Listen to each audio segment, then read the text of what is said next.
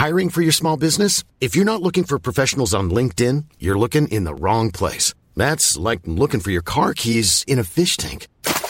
LinkedIn helps you hire professionals you can't find anywhere else, even those who aren't actively searching for a new job but might be open to the perfect role. In a given month, over 70% of LinkedIn users don't even visit other leading job sites. So start looking in the right place. With LinkedIn, you can hire professionals like a professional. Post your free job on linkedin.com slash people today.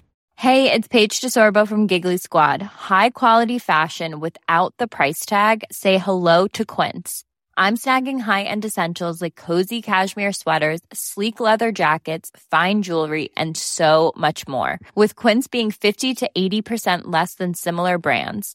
And they partner with factories that prioritize safe, ethical, and responsible manufacturing. I love that. Luxury quality within reach. Go to quince.com slash style to get free shipping and 365 day returns on your next order.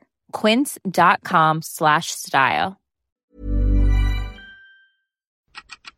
Il Vangelo in tre minuti con Mario Persona. Lettura di Elio Crimaldi. 5. Le risposte. Matteo 4, versetti dall'1 all'11. Prima di iniziare il suo ministero, Gesù dovrà superare una prova ed è lo Spirito Santo che lo porta al deserto per essere messo alla prova. Mentre Dio lo mette alla prova, Satana lo tenta.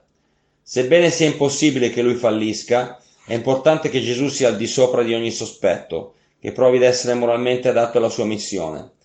Il primo Adamo, l'uomo naturale, l'uomo della terra, non ha superato la prova.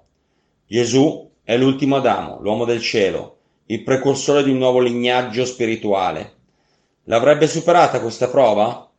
Il primo Adamo non ha saputo resistere al frutto proibito, anche se non ha neanche dovuto digiunare per 40 giorni, come ha fatto Gesù.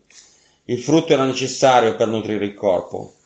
Gesù qui non è di fronte a un frutto, ma dinanzi a una sfida del diavolo. Se tu sei figlio di Dio, di che queste pietre divengano pani. Matteo 4:3. La risposta di Gesù viene dalla parola di Dio. Non di pane soltanto vivrà l'uomo, ma ad ogni parola che procede alla, dalla bocca di Dio. Matteo 4:4. Il diavolo lo conduce a Gerusalemme e lo colloca sulla vetta del Tempio.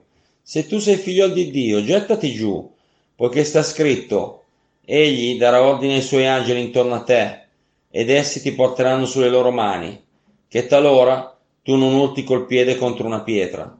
Matteo 4:6. Il diavolo usa la parola di Dio stessa il Salmo 91, versetti 11 e 12. Questa potrebbe essere l'opportunità perché Gesù desse un salto spettacolare e allo stesso tempo dimostrasse che gli angeli erano a sua disposizione. Almeno circa 60.000 angeli o 12 legioni volerebbero immediatamente per sorreggerlo. Lui però non l'avrebbe fatto.